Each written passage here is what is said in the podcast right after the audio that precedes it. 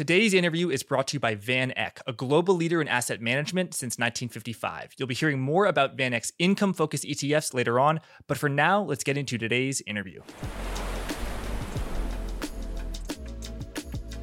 I am very pleased to welcome to Forward Guidance Michael Pettis, professor of finance at Peking University and senior fellow at the Carnegie Endowment. Michael is an expert on China, and I want to ask him why has China been growing so strongly over the past 30 years? And why does he think that what is going to come, it, China's growth is going to slow down uh, dramatically? Michael, it's great to have you here. Can you start off by describing the Chinese growth model? Sure. The uh, the Chinese growth model is not particularly Chinese. Um, lots of countries have followed this growth model. Um, you could argue that you know you can trace its development way back to the 1830s in the U.S. so-called American system. It shares some uh, some characteristics with that, but really the modern version of this model uh, developed with uh, Germany and the Soviet Union in the 1930s and a number of countries since the Second World War have followed this model. Japan, for example, Brazil in the 1950s and 60s, and, and, and at least two dozen other countries. And what really characterizes this model, you know, some people say that that that China follows an export-driven model, and that's not really correct. Uh, high exports and a high trade surplus, more importantly, are res- residual effects of this model, but this is really an investment model, an investment driven model. And the way the model works is you put into place structures that drive very high levels of investment. Now, in developing countries where savings tend to be quite low because income is low, um, it's very difficult to have investment driven models unless either you import a lot of foreign savings so, for example, that's what the United States did in the 19th century. It imported a lot of savings from England and from the Netherlands to drive up its investment rate. Uh, or you have to push up savings domestically. And because there's been a perception ever since the 1970s that relying on foreign savings is very risky, remember that's what happened to Latin America in the 1960s and 70s, leading to the big uh, crisis of the 1980s the argument is that you should force up the domestic savings rate. Now, there's really no trick to forcing up the domestic savings rate. Conceptually, it's quite easy to explain how to do that. Uh, all GDP is either consumed or not consumed, which means saved. And so the way you force up the domestic savings rate is to take income away from groups that consume, from that sector of the economy that consumes, and pass it on to that sector or those sectors of the economy that don't consume. So basically, you know, you can divide economy, uh, the economy in many different ways, but you can separate it into rich people, ordinary people, businesses, and government. And out of those four sectors, the only uh, sector that consumes most of it, most of its income, is ordinary people. So, in a process in where you shift income away from ordinary people, towards businesses, towards government, towards the rich, you automatically reduce the consumption share of GDP and force up the savings share. And in the case of China, they did that. Um, in the 1980s, their consumption share was, was sort of normal uh, for most countries. And over the next uh, 15, 20 years, they drove the consumption share of GDP to the lowest ever seen in history, which also means the savings share was the highest ever seen in history. Now, is this a good model or a bad model? Well, China entered the reform and opening up period hugely underinvested. It had gone through five decades of anti Japanese war, civil war, and Maoism, and it was among the most underinvested countries, perhaps in history, for its level of development. And so, what it really needed was to maximize investment. It had to invest in infrastructure, it had to invest in property, it had to invest in uh, manufacturing, it had to invest basically in everything. And so, this model, which forced up the savings rate, concentrated the savings within the banking system, and then forced the banks to lend heavily into almost any type of investment you could think of, generated very, very rapid growth. The problem with this model, and every single country that's followed this model has run into this problem. This is not a particularly Chinese problem. The problem is that a successful development model is one that addresses your particular problems. And to the extent that it's successful, by definition, it resolves those problems. And so, ironically, a successful development model is one that makes itself obsolete. And when that happens, you need to shift the model. And, and, and in, in the case of China and other countries that follow the investment growth model, it becomes obsolete when the amount of investment it can absorb and the amount of investment it has converges. Once that happens, you can no longer generate rapid growth levels by investing in stuff that's needed for the economy. And then you have to worry more about the distribution of demand. And most demand globally is uh, consumption demand. Roughly 75% of demand in, in, the global economy is, is consumption. Um, and it's consumption that drives, that tends to drive business investment because uh, businesses invest in order to satisfy the consumer needs of, of the population.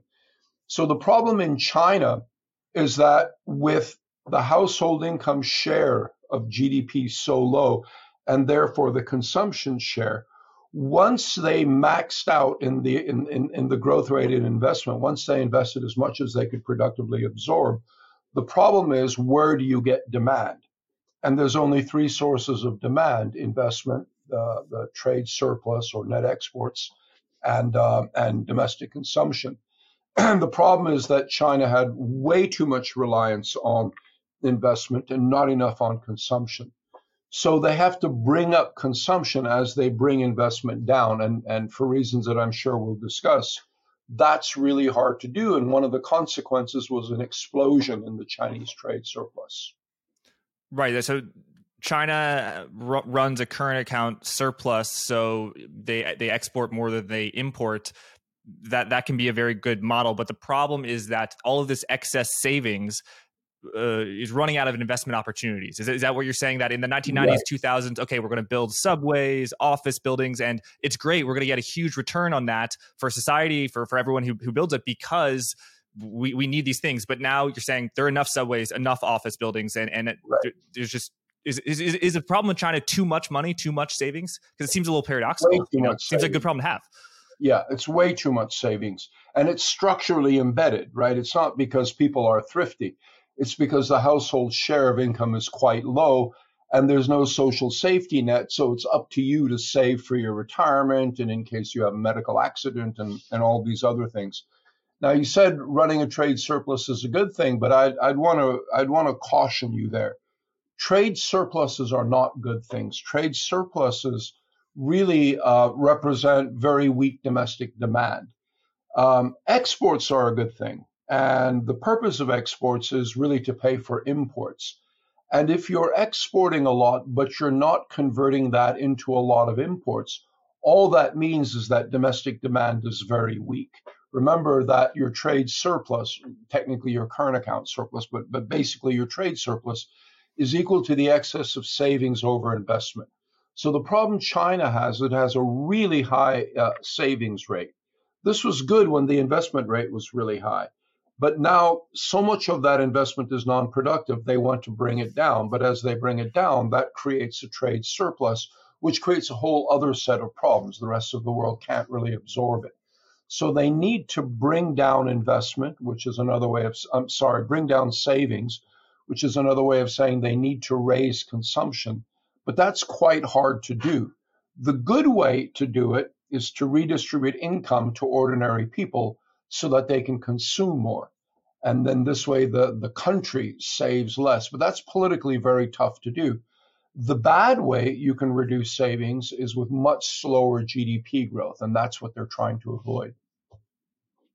Chinese leadership, at what point do you think they became aware of this issue that there was an excess savings and more money than there was productive investment opportunities? I know China really, you know, turned on the money printer, did a huge st- stimulus for China as well as the world in 2008, 2009. Uh, but then I think gradually, is it is it accurate to say that the Chinese Communist Party has become aware that uh, you know real estate speculation maybe not so good a thing because they have been cracking down on that sector, right? Well, they became aware of this much earlier, as early as March uh, 2007.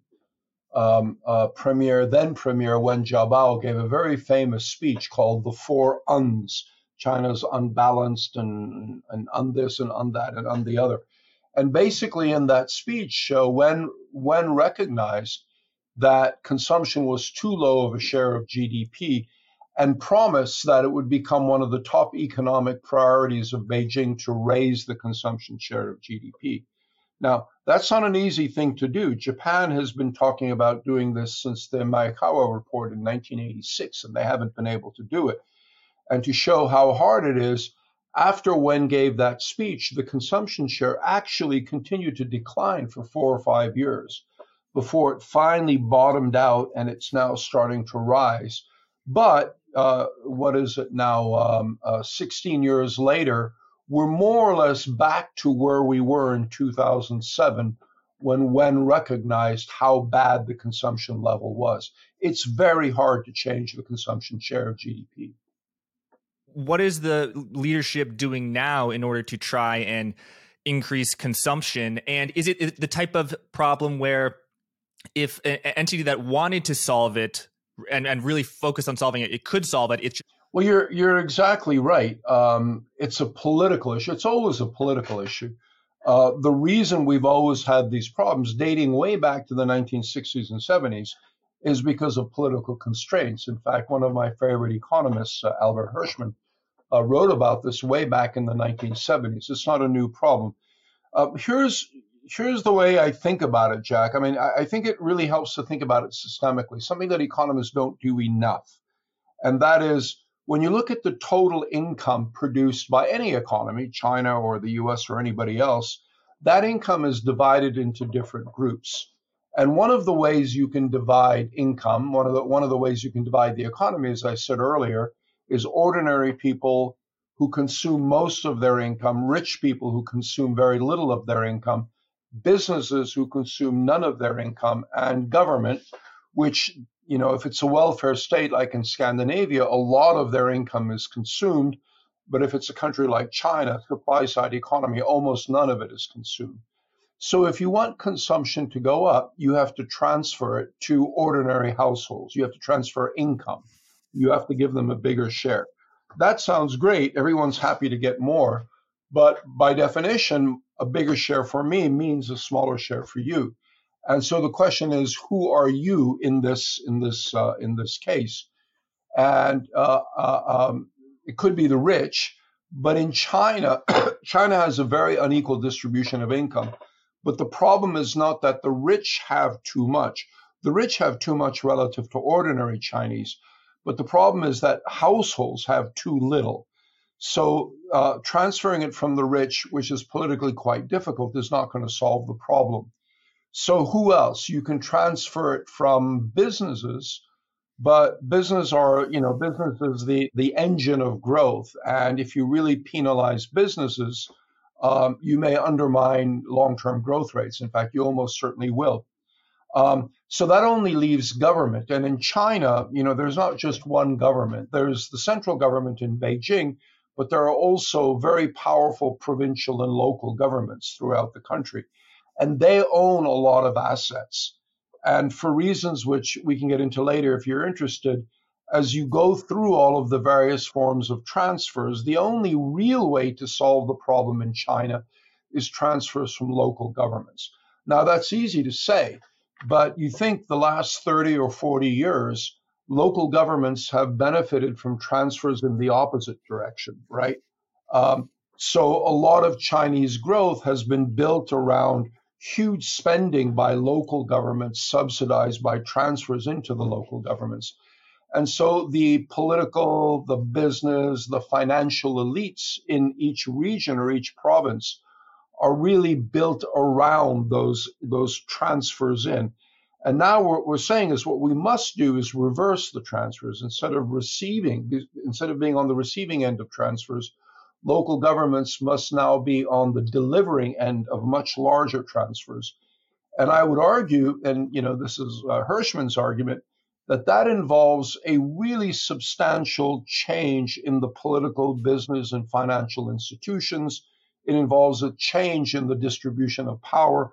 So it's easy to talk about as if it were just an economic issue, but ultimately it's not an economic issue. It's primarily a political issue. Right, and you know, people hear Chinese Communist Party, co- communist, you know, so, social equality, m- Marxism. Uh, how is it that you have all of these very wealthy uh, people who whose savings are not being put to, to good use? Uh, and I, I, suppose can you, can you go back to was it Deng Xiaoping who said some some quote about uh you know he kind of ch- changed the game and and and and is that is the sort of welcoming of uh, entrepreneurialism and individuals becoming wealthy is that changing somewhat? Uh, you know, now that you know President Xi kind of, you know, for lack of a better word, kind of put Jack Ma in his place. Uh, maybe. Um, you know, I think I think all this talk about communism and Marxism, it's the kind of things Americans like to say to scare ourselves. I don't think it's very helpful in understanding China. Um, China is the, the, the, the model that China has followed has been followed by other countries, including Japan and, and Brazil in the 50s and 60s. And Brazil was a right wing military dictatorship. So I, I, wouldn't use those really to describe what's happening. It's really a classic development model. Um, now, as part of common prosperity, there's talk about transferring money from the rich to the poor. But what I would argue is that common prosperity, which is the, the phrase that we use for those transfers, is really an attempt to solve the American problem in China. So in the United States, we also have a terrible problem of income distribution. Um, I'm, I'm, sure I don't need to tell you, but the share retained by the rich, we have to go back to the 1920s or the 1860s to see such a great distortion. Um, so if you want to solve the problem in the US, then what we have to do is redistribute wealth. Instead of distributing it from ordinary Americans to the rich, we have to reverse those transfers. Um, will that solve the problem in the US? Yes, because households account for about 80% of American GDP. Businesses roughly 20%, and government is net zero or slightly negative. But that's not the case in China. In China, households retain around 60%. And businesses, let's call it 20%. It's hard to know where you draw the line between business and government, obviously, but roughly 20% in line with other economies. And the government retains 20%. Um, so it seems to me that in the US, redistributing wealth, or at least reversing the transfers from ordinary Americans to wealthy Americans would probably solve the problem of, of, of distorted income distribution in the US. But in China, it solves the minor problem. It doesn't really address the main problem. So, you know, there are a lot of political reasons for what's happened to Jack Ma and other very uh, uh, uh, uh wealthy entrepreneurs. But I think as Americans, we probably overstate their importance. The real struggle mm-hmm. is the struggle between the central government and the local governments, and between the you know the the the better off local governments and the much worse off local governments. So, Professor, how do you see this playing out? If over the past 30 years, China has had enormous economic growth, what do you see going forward and why? In the medium and long term, it's not so hard to make predictions simply because as I said, at least two dozen countries have followed this model, and very conveniently, they all do the same thing. Um, first, you have very rapid, healthy growth. In the in the 1950s and 60s, Brazil was growing so rapidly that it was the first country that I can find to be called an economic miracle. And many other countries have done that. Japan, right up until the 1970s and early 80s. Then you have a period a very rapid growth where suddenly debt explodes. Before that, debt was contained. And it's only after that that debt explodes. And that makes sense because if I borrow $100 and invest it productively, GDP should go up by more than $100. So my debt goes up, but GDP goes up by more. So it's not a problem. And debt rose very quickly in all of these countries, including China in the 1990s. It rose very rapidly but we never talked about it because the debt ratio remained very low. And then something happened around 2006, 2007 that happened to every country that followed this model is suddenly the debt started growing more quickly and GDP growth started to slow down. So now we started to see a rapid rise in the debt to GDP ratio or whatever your favorite, you know, measure of the debt burden is. You start to see it rise around that time. And that uh, that sort of confirms the idea that investment is non-productive because again, if you borrow $100 and invest it in a project that only generates $60 worth of, of growth to the economy, then debt goes up by 100, but GDP goes up by 60. So your debt to GDP ratio starts to get worse. That's, like I said, happened in every country that followed this model. The third stage is the adjustment. And there, there's only been two types of adjustment in history. Uh, I would call them the American type and then the Japanese type. The American type, uh, which occurred in the 1930s, we saw obviously a terribly difficult adjustment in which GDP contracted by roughly 35% in the first three years of the decade. Household income contracted by only, quote unquote, half of that. It contracted by about 15, 20%. So you notice that the US rebalanced. It rebalanced in the form of a crisis and a contraction. Um, so that's one way countries, that's how Brazil rebalanced in the 1980s, et cetera. It's, it's one way you can readjust. The other way, the Japanese way, is you never have a crisis. What you end up having is a very long period in which GDP growth drops sharply and household income growth drops not as sharply. So in in Japan, we went from GDP growth of four to five percent before 1990 to roughly half a percent after. But household income was below GDP growth before 1990 and above GDP growth after 1990. It was roughly one and a half percent. So then you never have a crisis. You never have the political and social pain of a crisis. But it seems that you have a much worse economic adjustment over the long term.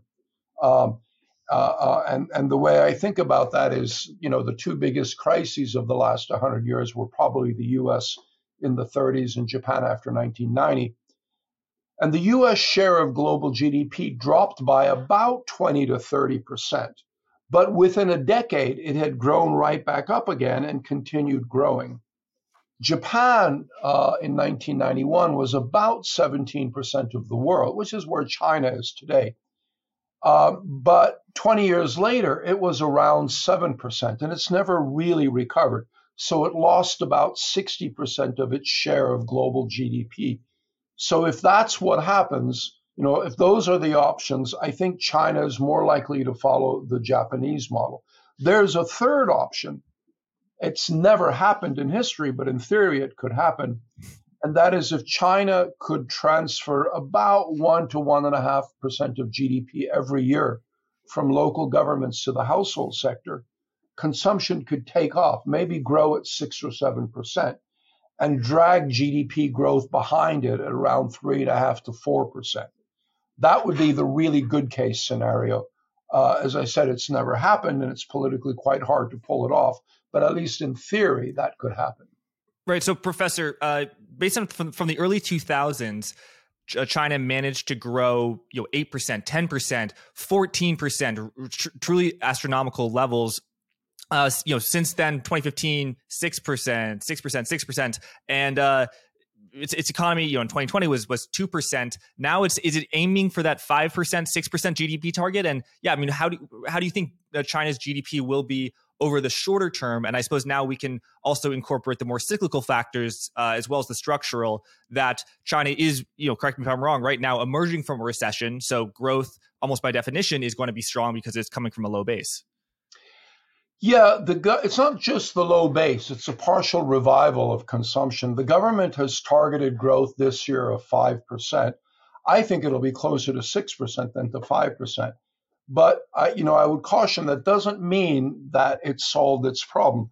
Remember that in 2020, the first year of of of, of COVID, uh, growth was around three percent, and and most of that growth was bad growth. The the healthy growth uh, what they call high quality growth was probably ne- was certainly negative in 2020. Consumption, exports, and business investment. Um, but because of that contraction in consumption, we got a partial recovery in 2021. So you'll remember in 2021, growth was close to 8%. And more importantly, most of that was good growth. The two years together weren't great, but the first year was terrible and the second year was much better. We saw that again in 2022. Growth was around 3%, of which high quality growth, the real growth in the economy, was probably around 1%, 1.5%. Most of it was the kind of growth they don't want, driven by non productive investment.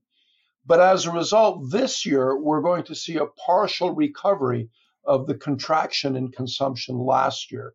And so that'll drive up growth, but it's just a one shot thing. It'll happen this year by probably by the end of the third quarter, beginning of the fourth quarter, it will wear away.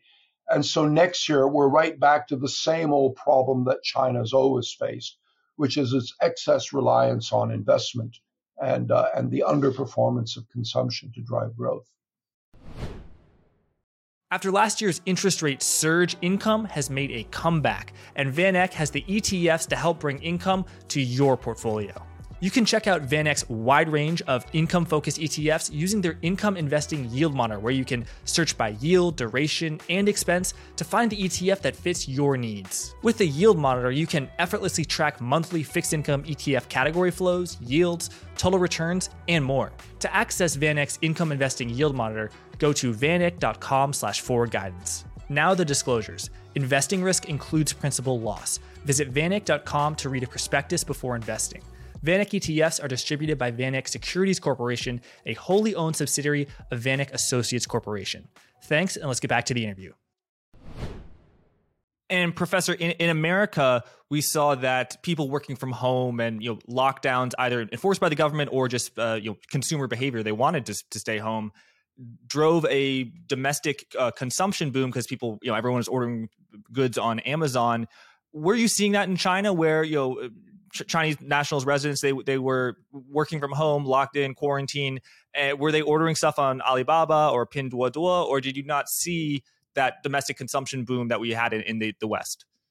Yeah, that exploded, but you know, I think there is this perception that China is this sort of high tech advanced economy. It's not. It's a middle income economy. Most jobs involve, you know, pushing wheelbarrows or delivering food on, on, on motorbikes. It's not high tech stuff. So when the economy closed in, in, in 2020 and, and, and again in 2022, most small businesses collapse, you know, service businesses. I work a lot in the music industry. I, I, I started a, a, an indie label. Um, and so I know a lot of people in the music industry, and many of them were doing, you know, gig work, and all of that collapsed. None of them made any money. So, of course, they weren't able to spend. And that was the problem. You know, there are three reasons why people don't spend money.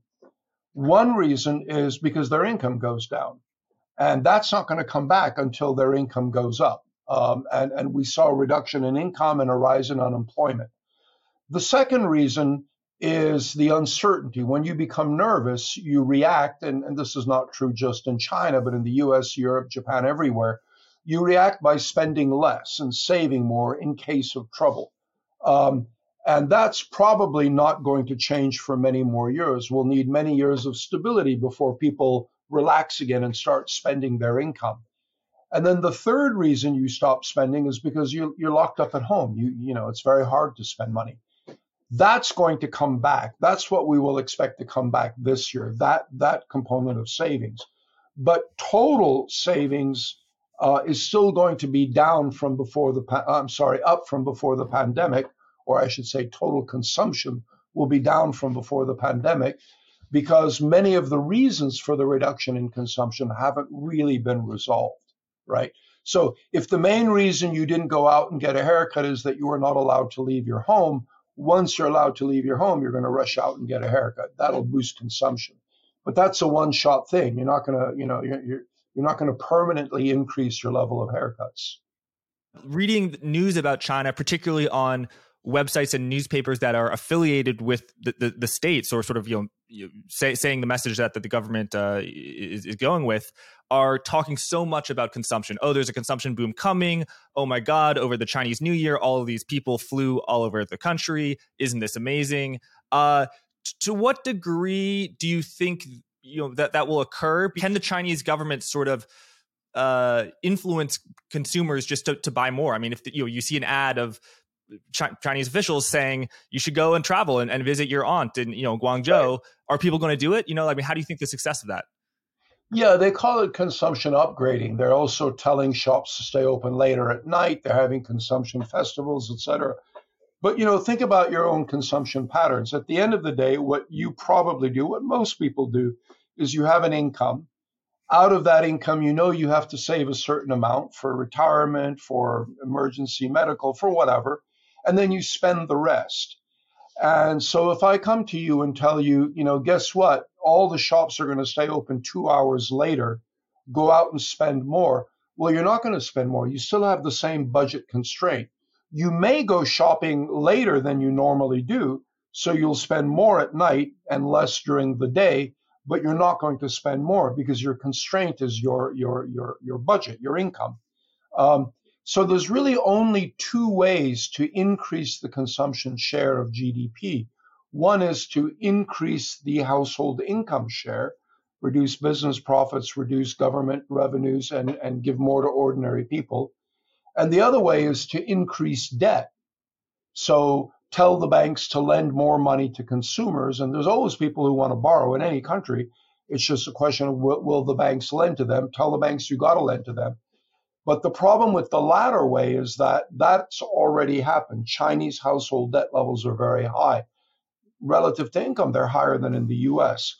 How is it possible that Chinese household debt is so high at the same time that Chinese household savings is so high? If you're saving all this money, you can pay off debt. Why are you taking on the debt? Well, the mistake is to think that savings are what households do uh, savings are what households and businesses and governments do. So in the US, what we've seen, for example, is with the rise of income inequality, household income has gone down and uh, the savings of the rich has gone up and the savings of the rich has been recycled by lending to households. So household debt goes up. In China, what happens is if you lower household income, then, then savings go up, not because households save more, but because households consume less. And so businesses get more, uh, get a higher share, governments get a higher share, which they save. So what really matters in China is the distribution of income. But if you look at household debt compared to household income, in China, it's actually higher than in the US. If you look at household debt relative to GDP in China, it's lower than the US. And that's just a mathematical way of saying that the household income share of GDP in China is much lower than the household income share of GDP in, in, in the US. You know, Jack, let me continue that because I think that's very counterintuitive and a lot of people don't understand it. When you think about Chinese businesses are so competitive and, and you know, globally, and we think, oh, well, that probably has to do with, you know, this tremendous manufacturing uh, efficiency and, and and and hard work and thriftiness and all that stuff. And no, it's got nothing to do with that. Countries that are more competitive, China, Uh, uh, uh, Japan, Germany, the Netherlands, South Korea, it's all the same, are more competitive uh, mainly because households retain a lower share of what they produce.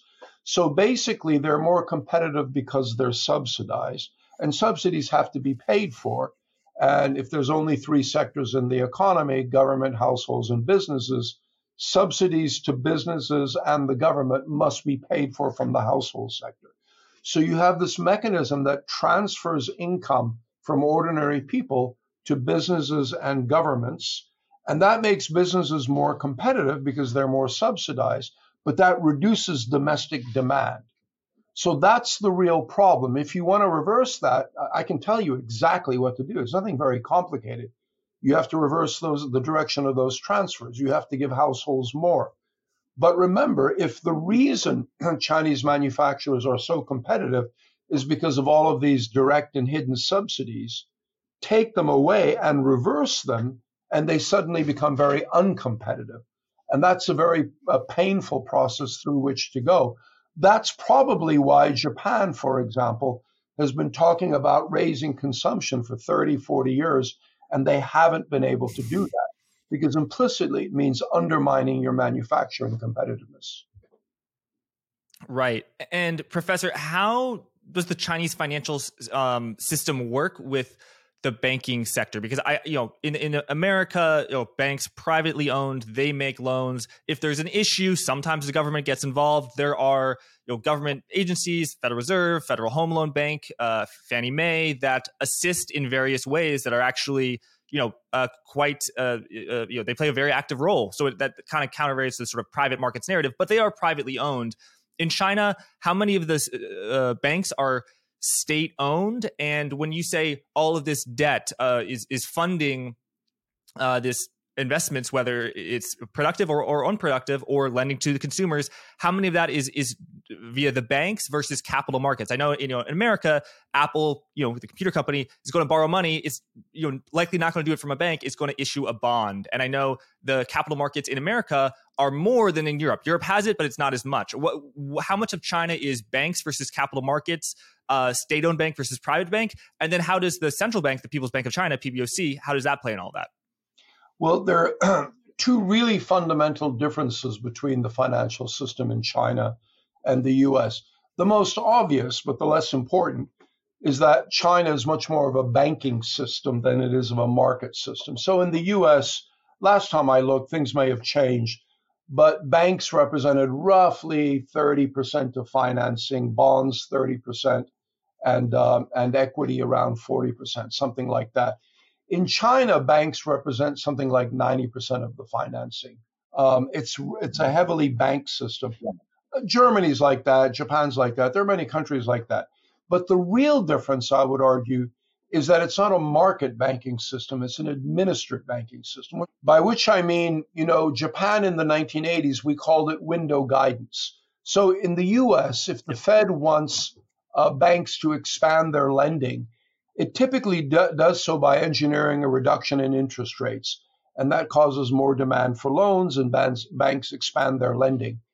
In China or in Japan in the 1980s, that's not how it worked literally the regulators would call the banks and say, expand your lending to the automobile sector by 10%, expand your lending to the household sector by 5%, expand your lending to steel companies by, you know, whatever. Um, interest rates didn't matter. The purpose of interest rates is the amount of transfer between net lenders, which are household depositors, and net borrowers, right?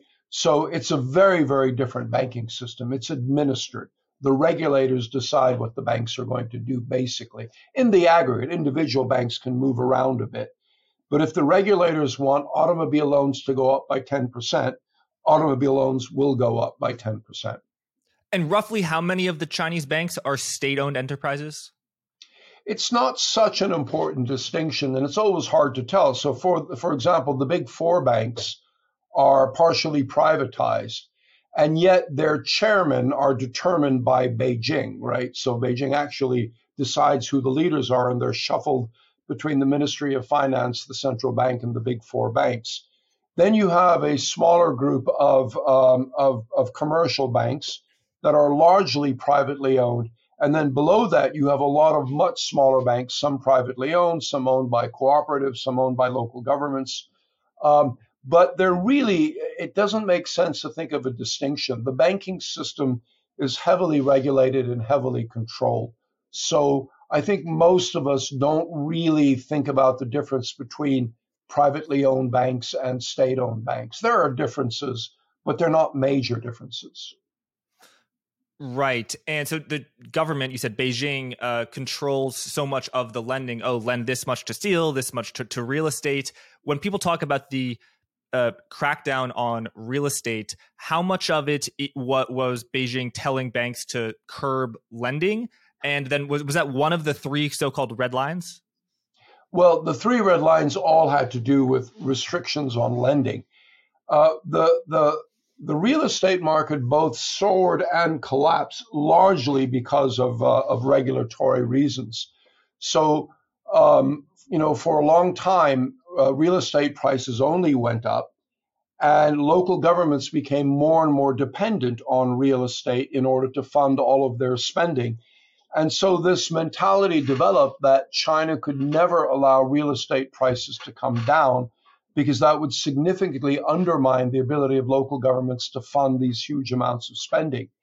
And when everyone believes that, if you're a bank, you should lend as much as possible to the real estate sector because prices are never going to go down. And if prices never go down, you can never lose money. Even if the person you lend it to goes bankrupt, you seize his land, uh, liquidate it, and, and you're fully repaid. So it becomes this heavily self. It's a self fulfilling prophecy. Yeah. Yeah, exactly. Um, uh, but once the central bank, or not so much the central bank, but the regulators made clear that they thought real estate prices had gotten out of hand, and as a share of GDP, Chinese residential real estate is almost certainly the highest in the world. Once they decided that and said you can no longer borrow, that sort of caused the whole thing to collapse because the real estate sector was so heavily leveraged.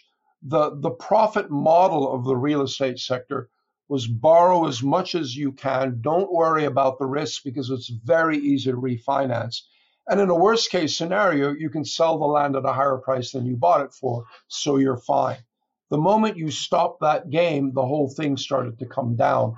And that's created real problems with the ability of local governments to finance themselves. And uh, people who own apartments are worried about prices going down, et cetera. So now there's an attempt to stabilize the real estate market. But even if they're able to stabilize it, and I'm not sure they can, that means stabilizing it at prices which would still be the highest in the world relative to GDP. And uh, I don't think, I mean, the historical evidence suggests that when prices are so out of whack, one way or the other, they're going to come down. You can't stabilize them. And how severe of an impact do you think the you know implosion, detonation of the Chinese real estate bubble, if if we can call it that, uh, will have on the Chinese economy. When the U.S. real estate bubble popped in 2006, 7, 8, it had disastrous consequences. Yeah, you know, the real estate sector is always a very large part of the economy. And the problem with real estate bubbles is when they deflate, it's always really painful. In the case of China, it's more extreme because in the US, maybe the real, it depends how you count it the real estate sector might have been 10 to 15% of GDP. In China, it was double that. In the US, uh, residential property may be, I don't know, 120% of GDP. In China, it sort of peaked out at 350%. Um, the, the, the real estate component of the typical portfolio of savings in most of the world is around 25, 30%. In China, it was up to 60, maybe even 70%.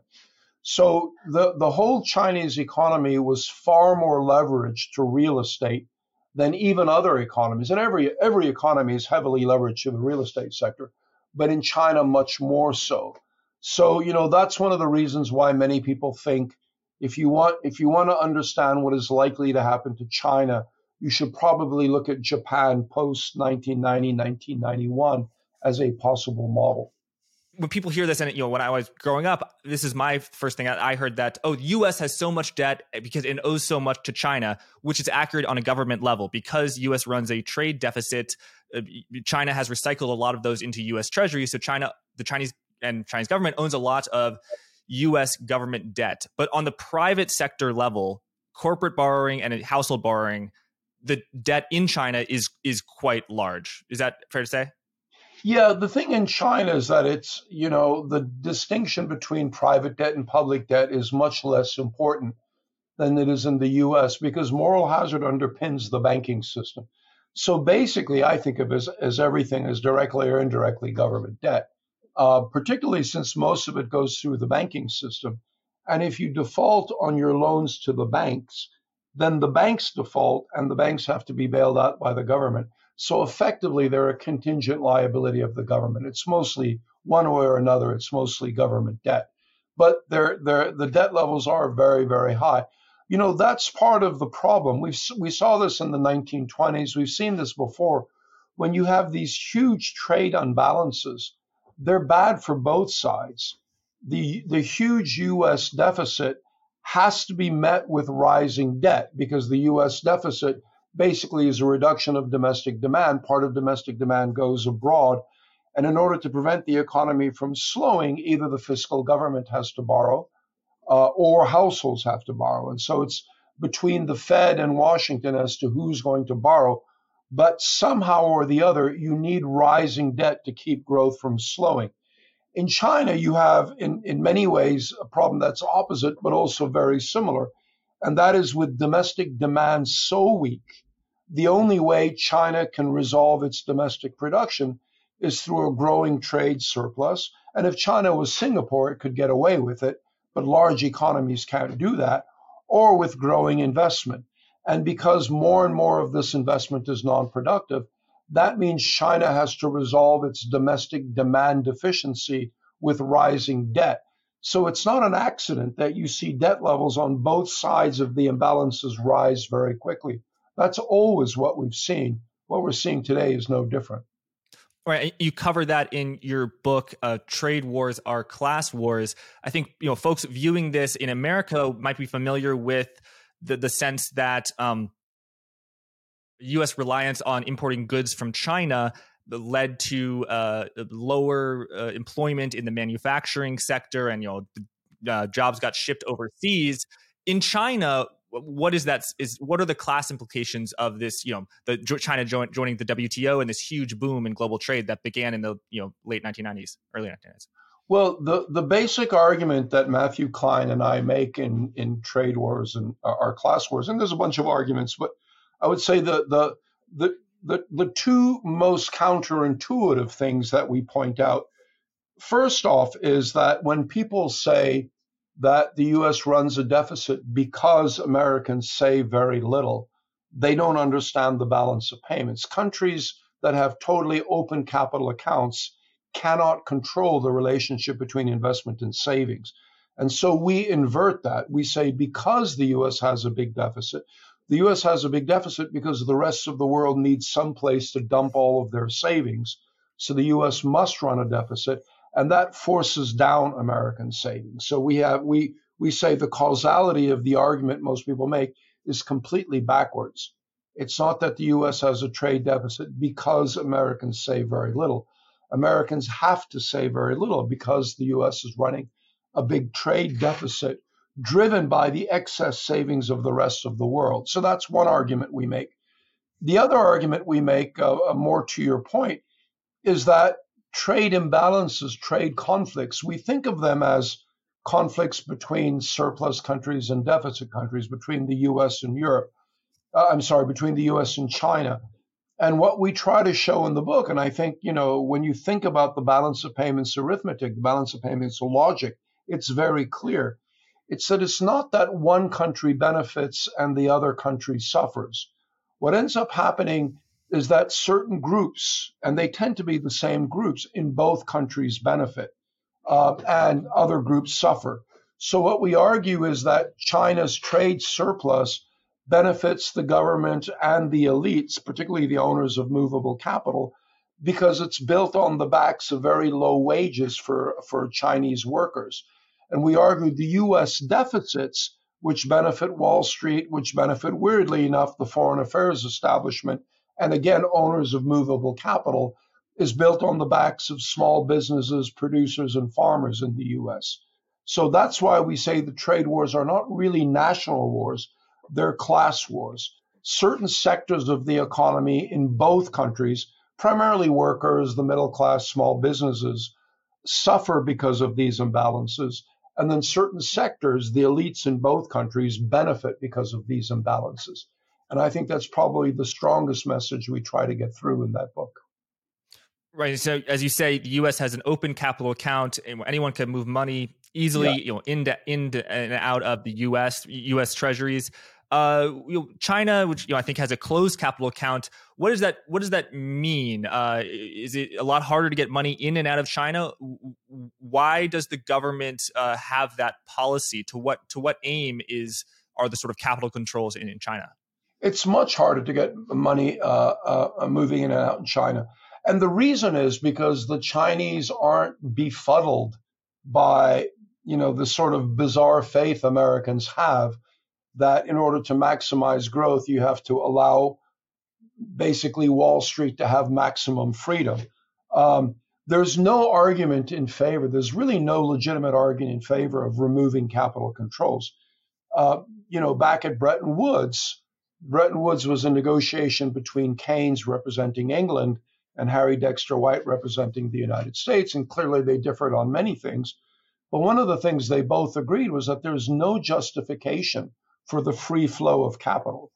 Um, a small amount of capital flows is a good thing if it flows from less productive countries to more productive countries. In other words, from rich countries to developing countries.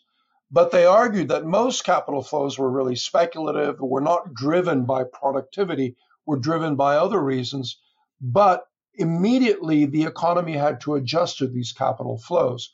So I would argue that countries like the United States, England, Canada, Australia, they're they're sort of embedded with this ideology of free capital flows, which is quite new. Uh, uh, uh as recently as 1983, the U.S. had capital controls, but then we decided in our in our wisdom or in our stupidity that what you really needed was to liberate capital flows as much as possible and maximize the the, the influence and power of international banks.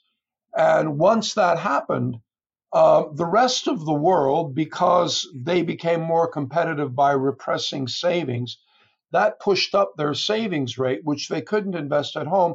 So when you run a surplus, you need to acquire assets abroad. And what's the best place to acquire assets? Well, for legal reasons, for flexibility, for financial reasons, it's the so called Anglophone economies, the US, the UK, uh, Canada, and Australia. So it's not a surprise that 60, 70, 80% of all of the excess savings in the world goes to those four countries, even though they don't need the capital. And of course, that also means that 60 to 80% of all of the trade deficits in the world belong to those four countries. That's not a coincidence. It's a necessary component. If the US is running a, uh, a capital deficit, if it's importing money from abroad, which understands what that means. Many people say the US is exporting dollar bills and getting goods. That's total bullshit. What the US ex, what the US is exporting is claim on American assets, real estate, stocks, bonds, farmland, equity in exchange for goods. And that's what creates that imbalance. Foreigners buy American assets because if you have excess money, whether you're an oligarch or a drug dealer or a central bank or a middle class saver, the best place to put your excess money is in the US. But by doing that, you force the US to run deficits, which undermines US workers, US businesses, US middle classes.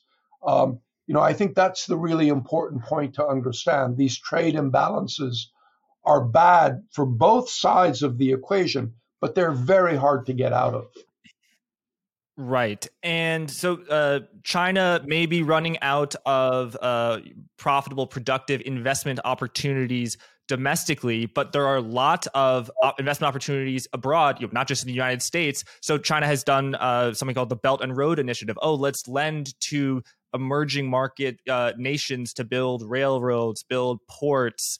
Uh, how successful have have these programs been? And yeah, are they a viable path forward for sort of marshaling the surplus excess savings that we've been talking about? Well, initially, you're exactly right. That was one of the big purposes of BRIs. We have all these excess savings. We've got to invest it. Let's invest it in developing countries. But understand that only a very tiny share goes to developing countries. Most of it goes to advanced countries. It's much safer to put it there. Now, um, China made, you know, a lot of people talk about debt trap diplomacy and all this other, you know, uh, paranoid stuff. That's not what really happened. China did the same thing the US did in the 1920s when it first started to go out and lend heavily to Latin America, what the Soviet Union did in the 1950s, what Japan did in the 1980s, is because it didn't really understand lending to developing countries. It thought it was very easy, and, it, and, and loans to developing countries expanded very rapidly. Now, before I moved to China, I worked on Wall Street. I used to trade and run capital markets, specializing in Latin America. So I know Latin America reasonably well. And it was very clear that Chinese loans were expanding most quickly to countries like Ecuador, Venezuela, Argentina, which were countries that nobody wanted to lend to for pretty good reason. They were very risky countries. Um, but like the US in the 1920s, like the Soviets in the 1950s, the Japanese in the 1980s, they thought it was quite easy and they were quite successful at it. Um, but in every case, you learn at some point that it's not that easy. And in China, that happened in 2015 with the huge problem in Venezuela. That caused a real shock in China. And you'll notice that before 2015, lending to developing countries goes up. Since then, it's come down very sharply. China wants to reduce its lending to developing countries because it increasingly recognizes in Sri Lanka, in Zaire, in, in Pakistan, that it's very hard to get the money back. So that's not really a useful outlet. Um, it would be good if this excess uh, savings went to developing countries because it would generate growth there. But the problem is it's not coming back.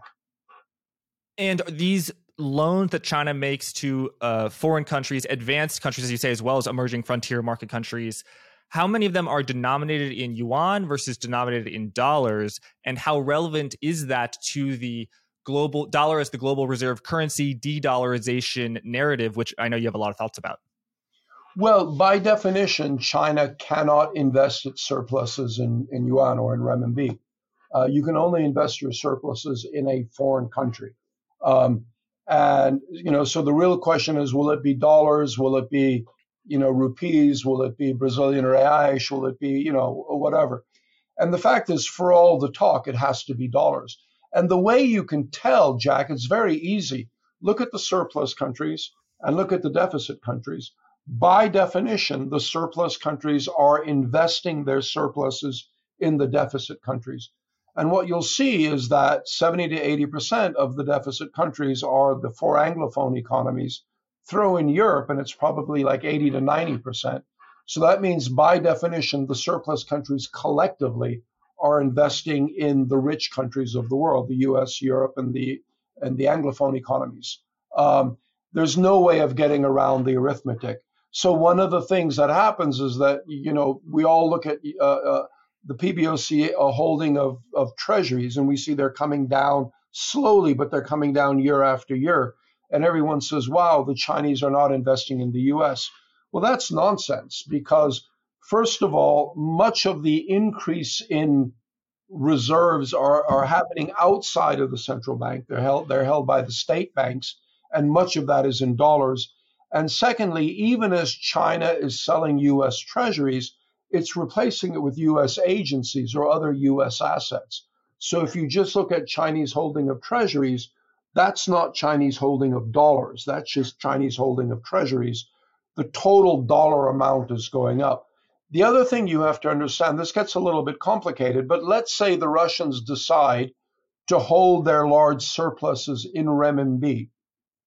The way the balance of payments works is if the Russians take $100 worth of surpluses and invest it in renminbi, China can only respond in one of two ways either the China surplus must decline by $100 or Chinese acquisition of foreign assets must go up by $100.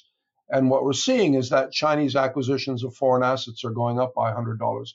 So when people see China investing in, in, I'm sorry, Russia investing in China and saying that means the dollar is being used less, not really. What it means is that instead of the Russians investing in dollars, the Chinese are investing in dollars on their behalf. They're intermediating those flows. And so we see renminbi go up and we get all panicky and, and crazy. Uh, by the way, let me add one other thing, Jack. Um, many people think that abandoning the dollar would be terrible for the US and great for China and Iran and Russia. They have it absolutely backwards. If the world gave up use of the dollar, and Washington should force the world to give up use of the dollar, the American trade deficit would immediately contract. and the surplus of all of those countries would immediately contract. That would add demand to the US economy and subtract demand from those economies. It would actually benefit the US and hurt those other countries. That's why these countries have been talking about replacing the dollar basically since the 1970s, and they've never been able to do it. Um, you know, the ones who really should be forcing the world to replace the dollars is us. Americans should demand that foreigners stop acquiring American assets. So, is it realistic at all that uh, the Chinese yuan becomes the next global reserve currency? And Chinese leadership in Beijing, do they have that ambition at, at all? No, I think what they would like to do is to have more trade denominated in a system in which the US cannot turn it off. But ultimately, what matters to trade is not what currency you denominate the trade in. For example, if you want to sell me, you know, whatever, a pair of shoes, um, we can do it in dollars. But if you have a smartphone with the right app and I have a smartphone with the right app, we can do it in Malaysian ringgit, we can do it in euros, we can do it in any currency we both agree on. It doesn't really matter. What really matters is if I buy the shoes from you, what do you do with the money? And at the end of the day, what you're going to do with the money is you're going to buy US assets. And that's what's important. Professor, t- t- uh, tell us about the Chinese stock market and its relationship with uh, growth and real estate. You know, the, the U.S. Uh, you know, many excess savings go into the stock market as well as real estate. Uh, in China, is it accurate to say that uh, you know a lot more goes into real estate as well as you know bank financing of real estate than in equities? And also, you can you comment on the fact that over the past, let's say, decade, uh, the China has grown a lot, but the stock market returns are you know uh, quite meager. Yeah. Well, that's been a big concern for investors for a long time there's almost no correlation between the performance of the stock market and the performance of the economy or uh, uh, corporate profits. Uh, it's a very speculative market. It goes up and down largely on government signaling, changes in underlying liquidity. Uh, so in 2015, when the government made very clear that they wanted the stock market to go up, it went up 150% in a year.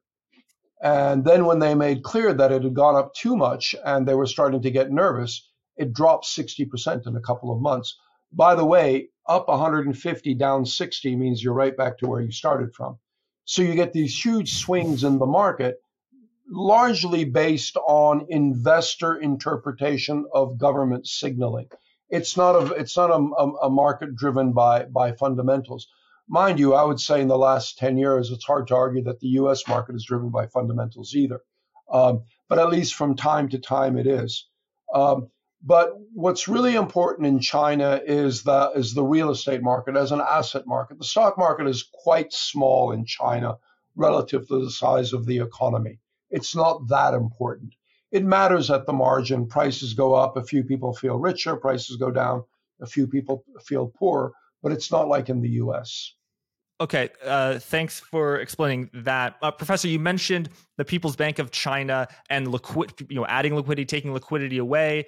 I've you know in- interviewed folks, um, you know, experts on liquidity who say global liquidity is actually going to resurge this year because the Bank of Japan is here to save the world. The People's Bank of China is here to save the world how important are those flows? You know, when the Federal Reserve does quantitative easing, you know, as it does in March 2020, extend dollar swap lines to you know many so many countries, an immense uh, resurge in global liquidity.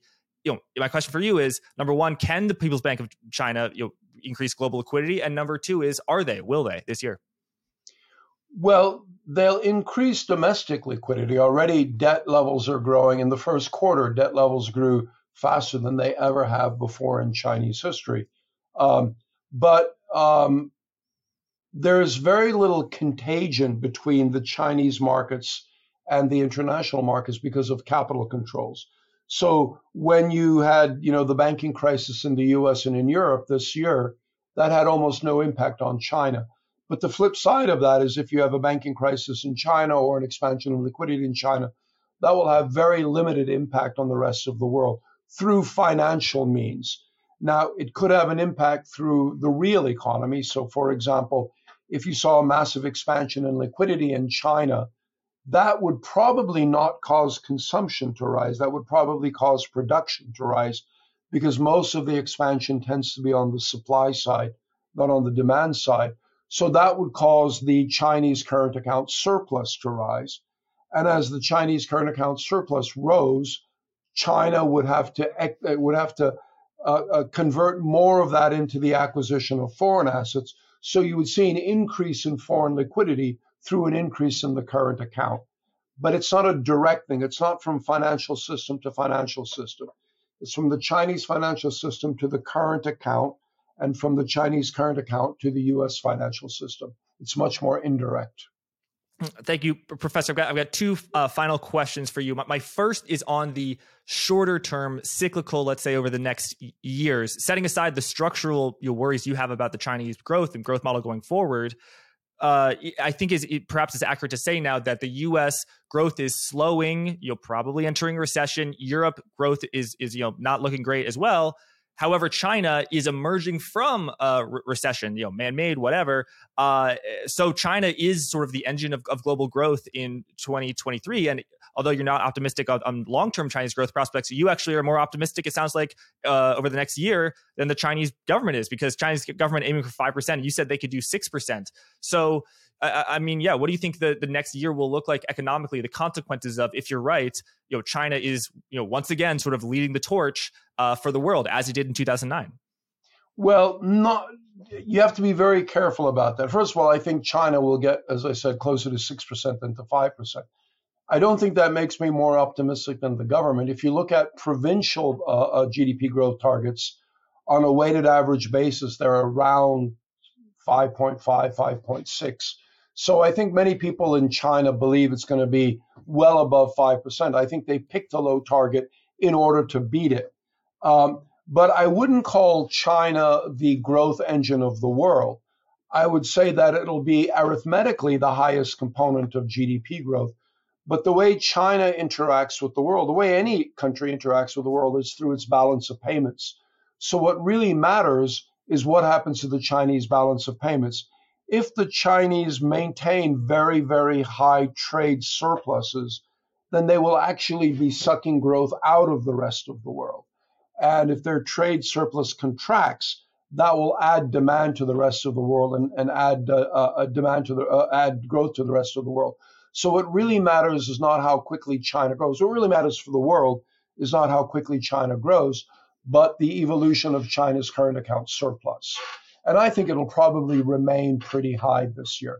It's at it's at world record levels, and I don't think it's coming down very rapidly. Right, and because China is a production rather than consumer-led economy, if you have a Chinese boom this year or a relative uh, boom in, in China, if I gather what from what you're saying, that is not going to necessarily cause a boom in d- demand for U.S. goods. Yeah, we're going to see, uh, uh, uh, I hope, a, a boom in consumption in China, pretty strong consumption, um, and that'll be good for the world. But I think it's important to recognize it's not the growth rate in China that matters. It's the relative growth between production and consumption, which shows up in the trade account. That's what matters to the rest of the world. And even that's very uneven because very rapid Chinese growth with a rapid growth in the trade surplus could be bad for the world. But if it causes commodity prices to surge, then it's good for commodity producers and bad for commodity importers. So it's a very uneven impact on the rest of the world. If you're Brazil, you would love to see a massive investment driven growth in China, which China doesn't want to do. That would be bad for China and bad for the world but great if you're Brazil because it would cause iron ore prices to go up.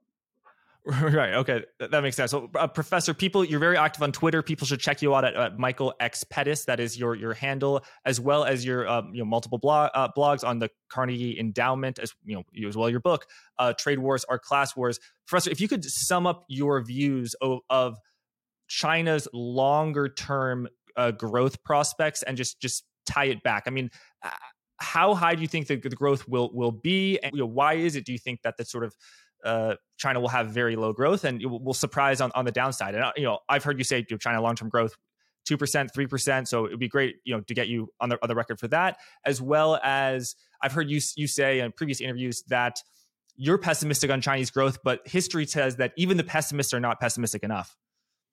Well, yeah, you know, I mean, imagine if you had predicted in the year uh, 1990 that for the next 20 years Japan would grow at 2%. You would have been laughed at, right? 2% is ridiculous. There's no way it could possibly happen. In fact, it turned out to be half a percent. Um, it, it, it, by the late 1970s, early 80s, people knew there was a problem in, in Latin America and in Brazil, et cetera. Not one of them would have predicted how difficult that problem was. Uh, look at American history in the in the early 30s, we knew there was a problem, but no one predicted the Great Depression. So we tend to underestimate the, the, the boom phase of the investment cycle and underestimate the contractionary phase. So, so that's why I say we should be prepared for the outcome to be much worse than we think it is. But you know, my my reasoning is very simple. China invests right now between 42 to 44 percent of its GDP. It's been doing that for more than 20 years. In fact, it reached as high as 47 percent. This is an extraordinary number. The world invests about 25 percent. High investing countries invest around 30 to 33 percent, not as long as China has, for shorter periods, but that's what they invest. So if you just do the math, uh, uh, at some point, China has to stop probably 10, 15 years ago, but certainly it can't continue this high level of investment forever. It must bring it down. So if you do the math, you'll see that as the investment share comes down, there's only two ways to balance that, right? Either consumption growth must pick up speed while investment's coming down, theoretically possible, but it's never happened before, or consumption growth slows a little as investment growth slows a lot, in which case GDP growth slows a lot. That's just arithmetic. So when people say China's going to grow at 5% for the next 15 years, that assumes that for the next 15 years, they're going to keep investment at this impossibly high level, which is almost impossible to conceive, or somehow they're going to get consumption to grow much faster than it has in recent years, to grow at six or seven percent. And it's very hard to imagine how they will do that as they're bringing investment down. So I'm saying it's just logical. This is just the way the you know uh, an, an economic adjustment works. All the historical precedents show that the investment you know miracle has been followed by a much more difficult adjustment than we expected. And the reasoning for that is that as you bring investment growth down, either GDP growth drops or you must bring consumption growth up. And those are your only alternatives. Super interesting. Professor Pettis, thank you so much for joining us, sharing your, your insights on China, and thank you everyone for watching. Thank you very much. Bye bye. Forward Guidance, the program you just enjoyed, hopefully, can be viewed on YouTube at Blockworks Macro or heard as a podcast on Apple Podcast and Spotify. Episodes are typically released on Apple and Spotify a few hours before they air on YouTube. Please leave a review on Apple Podcast if you feel so inclined. Also, you can get 10% off to Permissionless 2023 and Blockworks Research using code GUIDANCE10. Thanks again and be well.